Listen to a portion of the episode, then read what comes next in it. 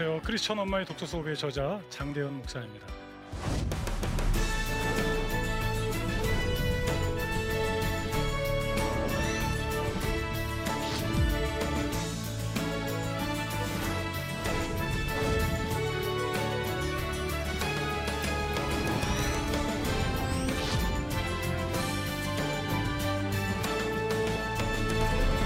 우리는 지난 시간 크리스천 독서의 다섯 가지 목표 를 함께 살펴봤습니다.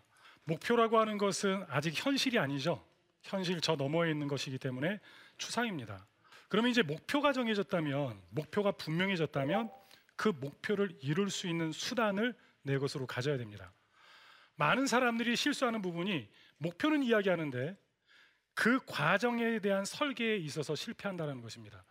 오늘 여러분들한테 소개해드리는 여섯 가지 독서의 알고리즘은 아, 제가 9년 동안 기독교 대안학교에서 독서 커리큘럼을 디자인하고 교사와 부모를 교육했던 내용들 그리고 지난 18년 동안 홈스쿨을 하면서 양성했던 어, 양육했던 아, 그러한 실제적인 자료를 근거해서 그리고 지난 20몇 년 동안 수많은 아카데미와 그리고 수많은 강좌를 통해서 함께했던 다양한 사례를 통해 검증되었던 독서의 실제적인 부분에 대해서 여러분들한테 소개하려고 합니다.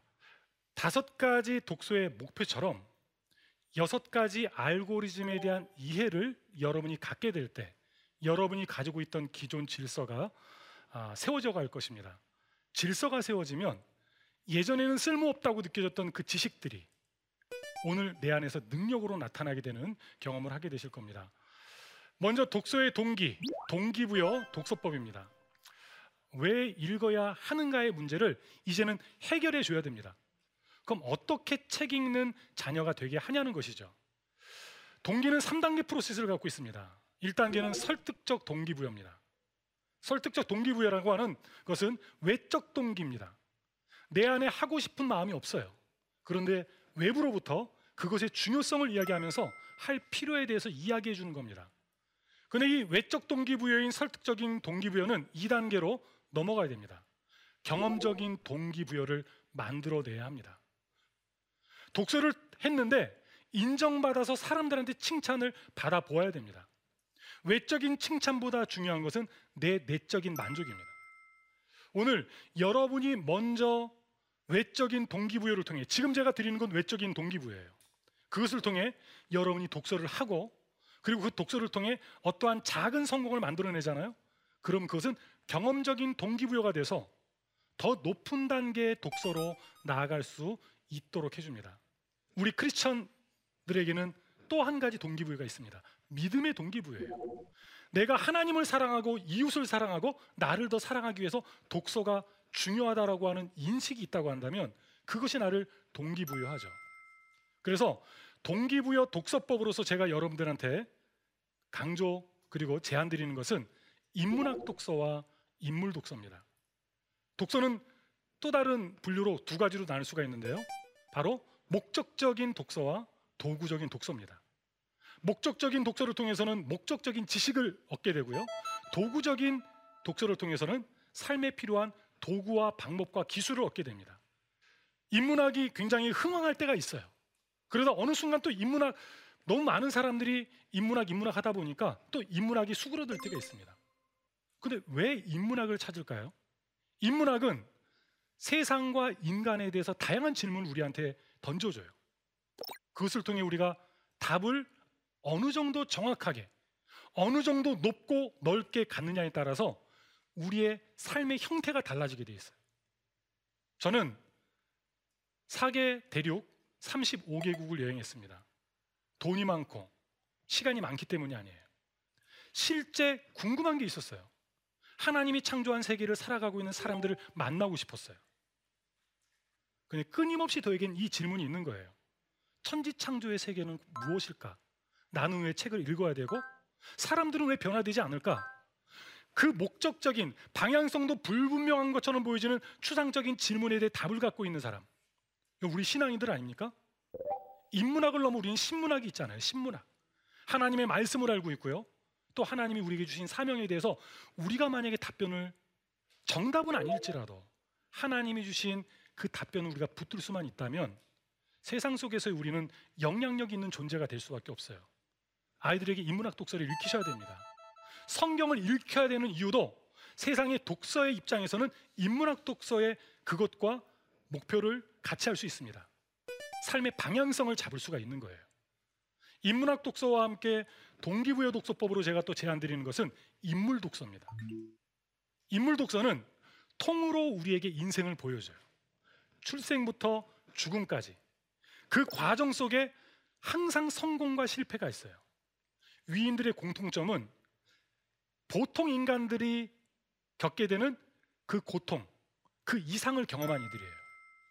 그런데 고통만 경험했다고 위인이 되지 않아요. 그 고통을 승화해서 삶에서 어떠한 성취를 이뤄낸 이들이에요. 근데 그 성취가 단순히 내 안에 머물지 않는 사람들이 위인이에요. 여러분의 자녀가 책 읽는 자녀가 되기를 원한다면 참 어렵지만 자녀들에게 인문학 관련 책들 그리고 인물과 관계된 책들을 그들 앞에 던져주시고 그것을 읽을 수 있는 환경을 설정해 주세요. 그리고 이후로부터 진행되는 독서의 알고리즘은 그러면 구체적으로 그 다음은 어떻게 되는데 그런 질문에 대한 답변이라고 생각하시면 되겠습니다. 아, 두 번째는 태도에 대한 독서법입니다. 저는 그걸 전인 독서법이라고 이야기합니다. 도대체 목표가 뭐냐? 지난 시간 다섯 가지로 살폈었죠? 크리스천 독서의 목표는 비전, 지식, 지능, 인성, 영성에 대한 조금 더 탁월하고 높은 목표를 가져야 됩니다. 그냥 읽고 마는 것이 아니라 결과까지 이어져야 돼요. 왜냐하면 세상은 어떠한 프로그래밍이 되어 있냐면 보통 사람의 프로그래밍이 되어 있어요.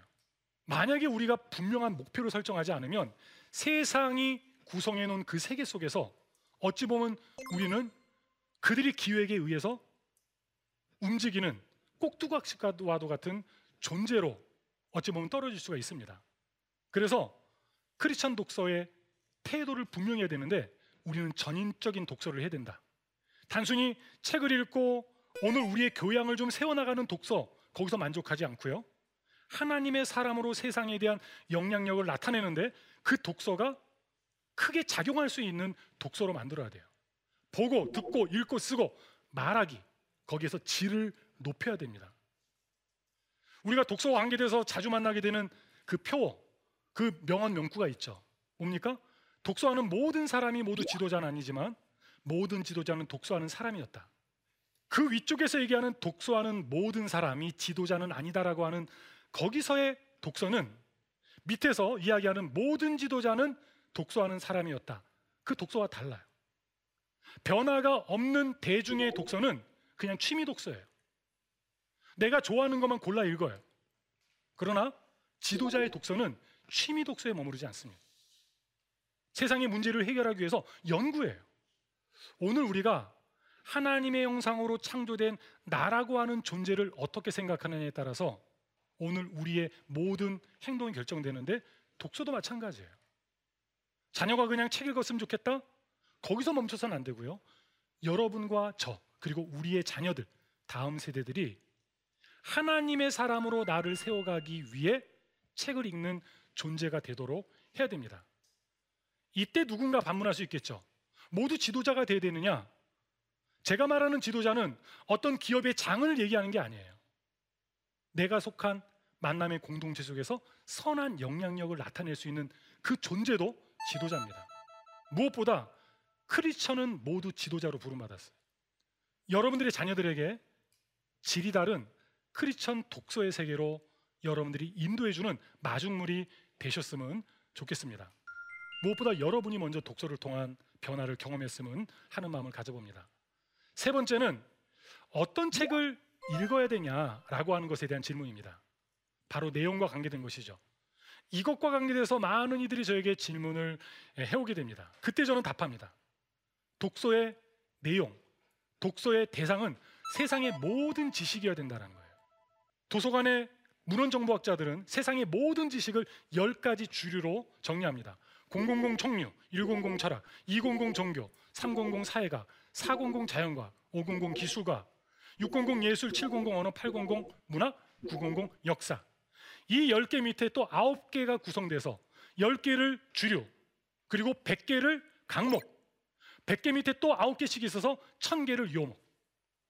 그리고 그 밑에 세목으로서의 수십만 개의 키워드들이 있습니다. 여러분의 자녀들이 활동할 무대가 바로 이 안에 있어요. 저는 하나님이 문헌정보학자들을 통해 천지창조의 세계에 질서를 부여하는 기회를 주었다고 저는 생각합니다.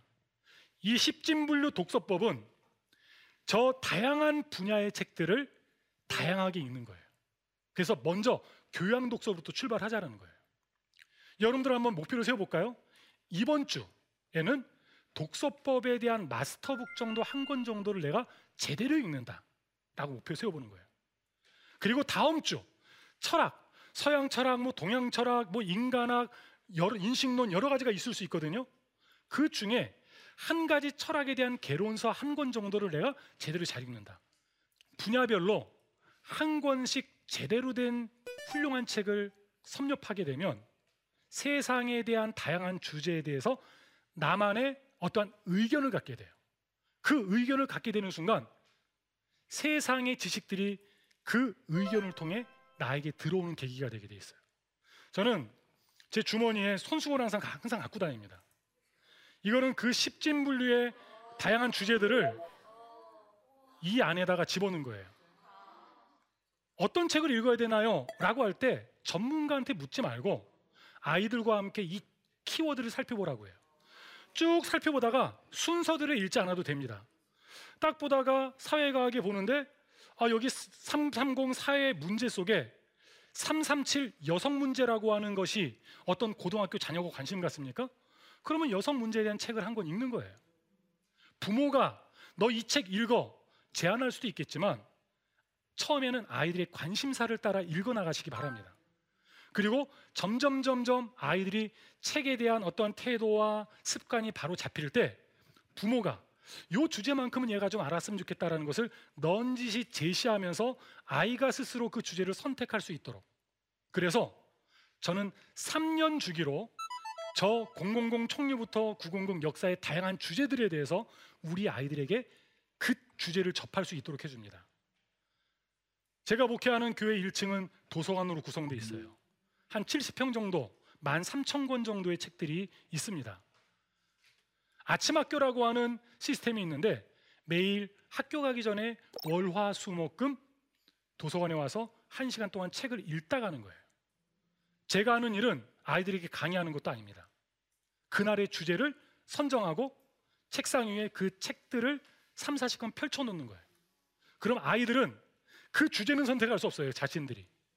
그 제가 선정한 주제 속에서 책을 한 권 뽑아서 읽는 거예요.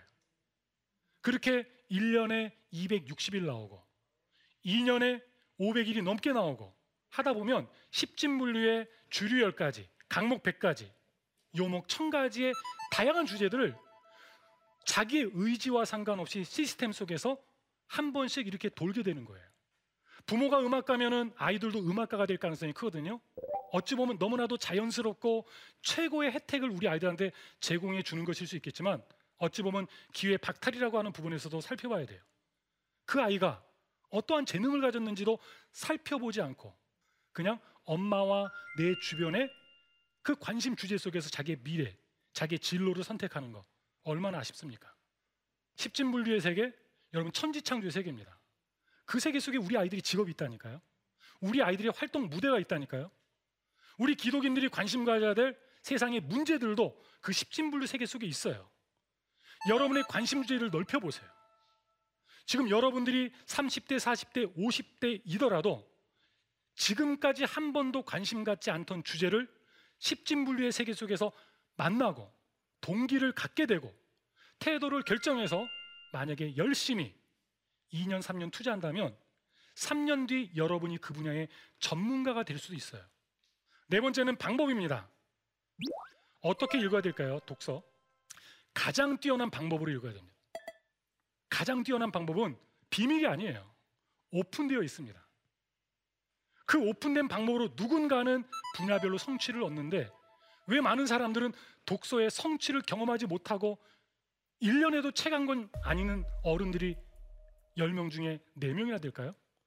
여러분이 만약에 동기를 확인하고 태도를 결정한 뒤에 1년에 책 7, 8권만 제대로 읽잖아요. 그럼 벌써 상위 10% 안에 들 수가 있어요. 우리 아이들도 마찬가지예요. 그래서 가장 뛰어난 방법이라고 하는 것은 학습 독서와 연구 독서가 함께 지속돼야 됩니다. 처음에는 아이들의 관심 주제로부터 출발하지만 아이들이 성장하고 장성하면서부터 그 주제는 확장되어져서 세상의 문제 안으로 가게 됩니다. 지금 저 밑에 보이는 대중문화 캐나다, 미야자키 하야오, 세익스피어, 한국사, 세계 역사 이야기 저 주제들은 제 딸아이가 초등학교 3학년 때부터 한 달 이상씩 공부했던 주제들이에요. 제가 앞에 앉혀놓고 강의하지 않아요. 그 주제는 본인한테 선택하게 하는 거예요. 그리고 읽고 쓰고 요약하고를 하루에 식사 시간 빼놓고 대 6시간씩 했어요. 성실하게 잘 따라와 줬어요. 그러다 보니까 그 성취와 결과가 조금씩 조금씩 나타나고 있습니다. 이 아이가 탁월해서가 아니라 읽기와 쓰기를 임계점을 넘어서기까지는 힘들지만 임계점을 넘어서는 순간 세상은 그들에게 질문을 던지기 시작해요. 책 읽는 모든 사람이 지도자는 아니지만 모든 지도자는 책을 탁월하게 잘 읽는 사람이라고 하는 사실을 여러분 기억하셔야 됩니다. 다섯 번째는 기술입니다. 이 기술 trivium 독서법 제가 하나님 형상 독서법이라고 이름을 붙였는데 실제로 독서의 목표인 지능을 세워가는 독서법을 말씀드렸잖아요. 그 지능을 trivium이라고 하는 관점에서 저는 접근해 들어갑니다. 차이를 만드는 독서법이에요. 지능이 뭐냐? 여러 가지 정의를 내릴 수 있지만 저는 trivium이라고 하는 라틴어의 그 세 가지 배움이라고 하는 그 용어를 통해 설명합니다. 문법과 논리학, 수사학입니다. grammar, logic, rhetoric을 독서를 통해 훈련할 수 있도록 해주는 거예요. 이 부분을 훈련해서 임계점을 넘잖아요. 그럼 모든 분야에서 최고의 전문가들은 트리비움의 역량이 최고치에 있는 사람이에요. 트리비움의 역량이 좀 더 높은 사람이 나타나요? 그러면 자신의 자리를 내줘야 될 수밖에 없는 거예요. 지식은 기존 지식과 새로운 지식과 창조 지식으로 제가 한번 나눠봤습니다. 여러분이 새로운 분야의 책을 읽으면 그거는 누군가 만들어 놓은 기존 지식을 내가 그냥 수용하는 학습 과정이에요. 학습이라고 하는 것은 기존 지식을 받아들이는 것이 끝나지 않아요. 나에게는 기존 지식이 있거든요. 그 기존 지식과 만나서 해석을 하게 돼요. 그러면서 기존 지식은 바로 새로운 지식이 돼 버려요. 제가 지금 강의를 하면서 여러분들한테 정보가 나가요. 이 정보는 여기에 앉아 계신 여러분들에게 모두 똑같은 정보로 남아 있지 않습니다. 여러분의 가치관, 교육관, 세계관, 그리고 여러분의 지식과 정보에 대한 정의에 따라서 저의 말로 전달되는 정보는 여러분 안에 각자 다른 새로운 지식으로 자리 잡게 돼요. 그것으로 끝나면 안 돼요. 여러분이 그 부분에 대해서 나만의 주장을 만들어야 돼요. 그게 창조 지식입니다. 그래서 기존 지식은 수용해 나가는 능력이 있어야 되고요. 그것을 새로운 지식으로 기존 지식을 활용할 때는요. 관계, 지식의 관계를 해석할 수 있어야 돼요. 그런데 진짜 능력으로서의 지식은 창조 지식이에요. 재구성돼야 돼요. 세상에 없던 지식이어야 돼요. 세상에 완전히 없다라는 것이 아니라 지금까지 하는 다른 관점을 제시해 줄 수 있어야 돼요. 제가 교회 교육의 문제를 만약에 학교 교육과 비교해서 한 가지를 짚자고 한다면 교회 교육은 프로그램으로 진행된다는 겁니다. 프로그램은 뭐예요? 문화센터에서 진행되는 게 프로그램이에요. 천 가지 프로그램이 있어도 하나하나 다 떨어져 있어요. 연결되어 있지 않아요. 학교가 무너졌다고 하죠. 무너졌음에도 불구하고 우리는 그 학교를 나와서 이 사회인으로 나름대로 잘 살아가고 있어요. 왜냐하면 학교는 커리큘럼을 유지하고 있기 때문에 그래요. 더 잘해야 되겠지만 학년이 더해 갈수록 연결성이 있어요. 지속성이 있어요. 여러분들에게 독서가 프로그램처럼 그냥 취미 독서처럼 치부된다고 한다면 그것은 여러분의 삶의 즐거움으로만 남겠지만 만약에 그것이 커리큘럼으로 내 안에 열심을 요구하고 관심을 요구하고 열정을 요구하는 독서를 진행해 나간다면 그 독서는 여러분들의 삶에 차이를 만들어내서 세상 사람들이 여러분에게 도움을 구하는 그러한 위치에 서게 될 것입니다. 마지막 심화 독서법 앵커 독서법이에요. 앵커 하면 뭐가 생각나죠? 아나운서 생각 나요. 혹시 앵커를 다른 데서 들어보신 분 계십니까? 올림픽에서 400m 계주를 할 때 마지막 결승점을 통과하는 주자를 앵커 주자라고 하는 거예요. 또 앵커가 뭡니까? 다치잖아요. 항해를 마치고 항구에 들어선 배가 이제 파도에 휩쓸리지 않고 요동치지 않기 위해서 앵커합니다. 많은 사람들이 독서와 배움에 있어서 앵커를 안 하기 때문에 그 지식과 정보가 내 것이 되질 않아요. 독서를 했으면요. 독서의 배신을 조심해야 돼요. 독서만 가지고는요. 변화를 이룰 수가 없어요. 독서를 열심히 한다고 그 책에 있는 내용이 내 것이 되지 않아요. 앵커 작업을 거쳐야 됩니다. 독서 이후가 중요한 거예요. 여러분 성경 읽고도 우리가 QT를 하잖아요. Quiet Time. 조용한 시간, 묵상의 시간을 갖고 내 삶에 적용하기 위해서 노력하잖아요. 저는 그 QT에 한 가지 QT를 더 제안합니다. 질문을 던지고 우리로 끊임없이 사고하게 만들어야 돼요. 그래서 QT에서 QT로 나아가야 돼요. 조용한 시간에 책을 읽었습니까? 그러면 question thinking QT로 나아가야 돼요. 아이가 책을 읽었으면 부모와 뭐 앉아갖고 서로 질문 주고받는 거 원하지 않겠지만 그 구조를 만들어야 돼요. 던져진 질문에 대해서 적절한 답변을 하나씩 하나씩 쌓여, 쌓아가는 가운데 우리 안에 성장과 변화와 발전이 있습니다. 토론도 중요하죠. 유대인의 토론 하브루타도 마찬가지입니다. 만약에 하브루타와 토론 질문이 있는데 그 안에 우리의 지능을 높여 나갈 수 있는 질 높은 질문과 생각이 결여됐다고 한다면 그냥 교양 지식을 나누는 정도에서 계속 답습한다면요. 지금 제가 이야기하는 세상을 변화시키는 그 독서는 아닐 수 있는 겁니다. 책을 읽었으면요. 질문을 던져보고 대화를 나누고요. 그리고 최종적으로 글을 써야 돼요.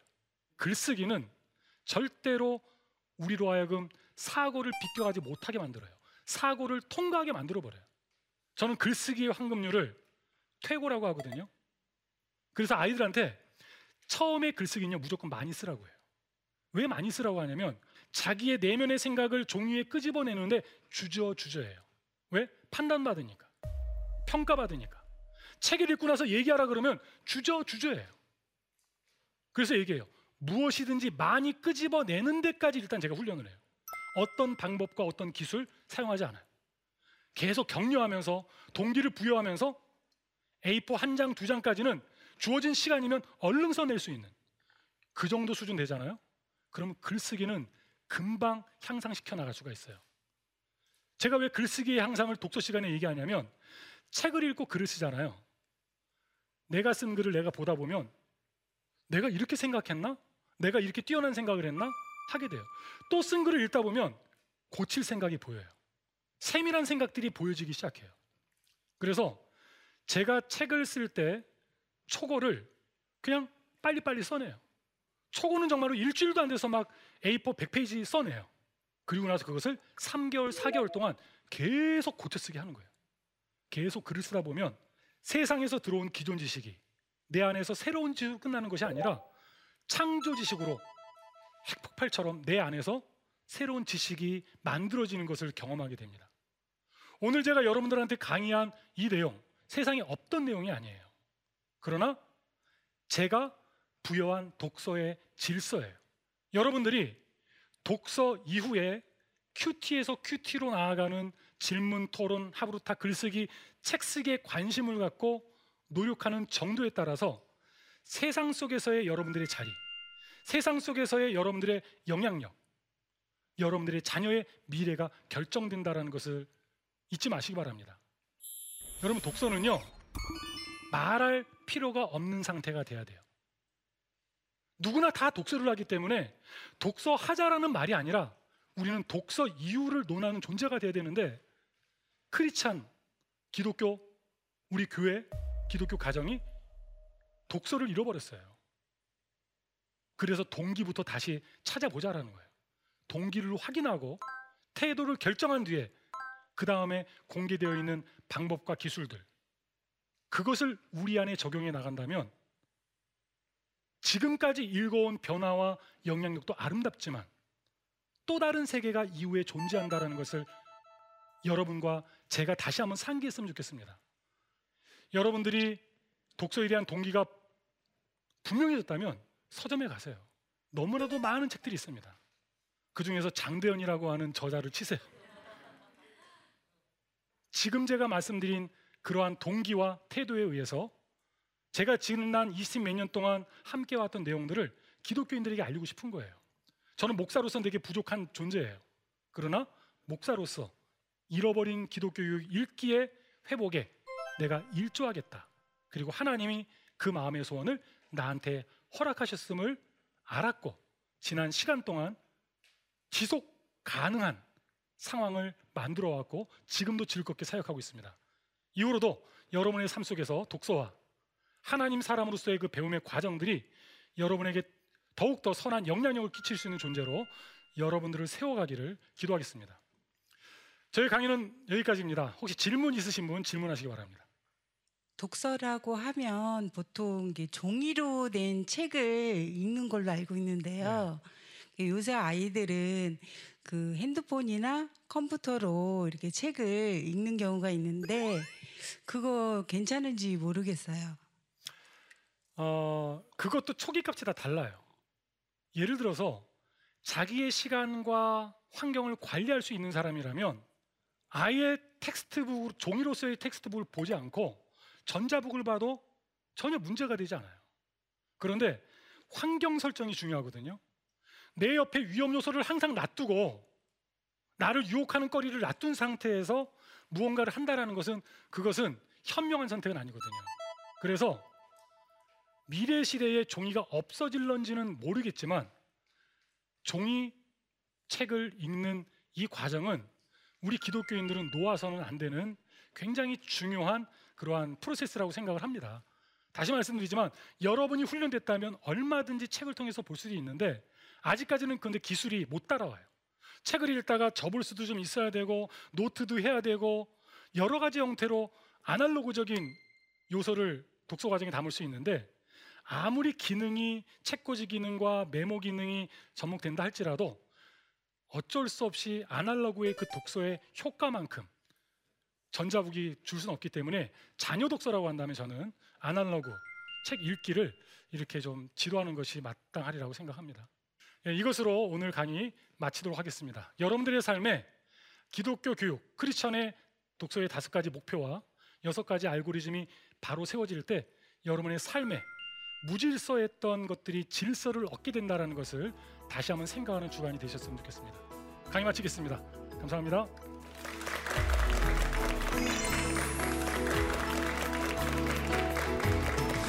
여러분들의 자녀들에게 질이 다른 크리스천 독서의 세계로 여러분들이 인도해주는 마중물이 되셨으면 좋겠습니다. 분야별로 한 권씩 제대로 된 훌륭한 책을 섭렵하게 되면 세상에 대한 다양한 주제에 대해서 나만의 어떠한 의견을 갖게 돼요. 책을 읽었으면요. 질문을 던져보고 대화를 나누고요. 그리고 최종적으로 글을 써요. 내가 쓴 글을 내가 보다 보면 내가 이렇게 생각했나? 내가 이렇게 뛰어난 생각을 했나? 하게 돼요.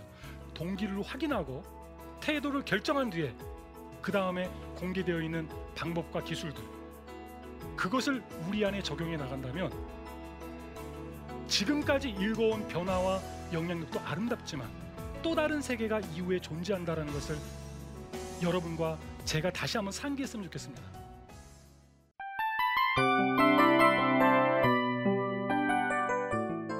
이 프로그램은 청취자 여러분의 소중한 후원으로 제작됩니다.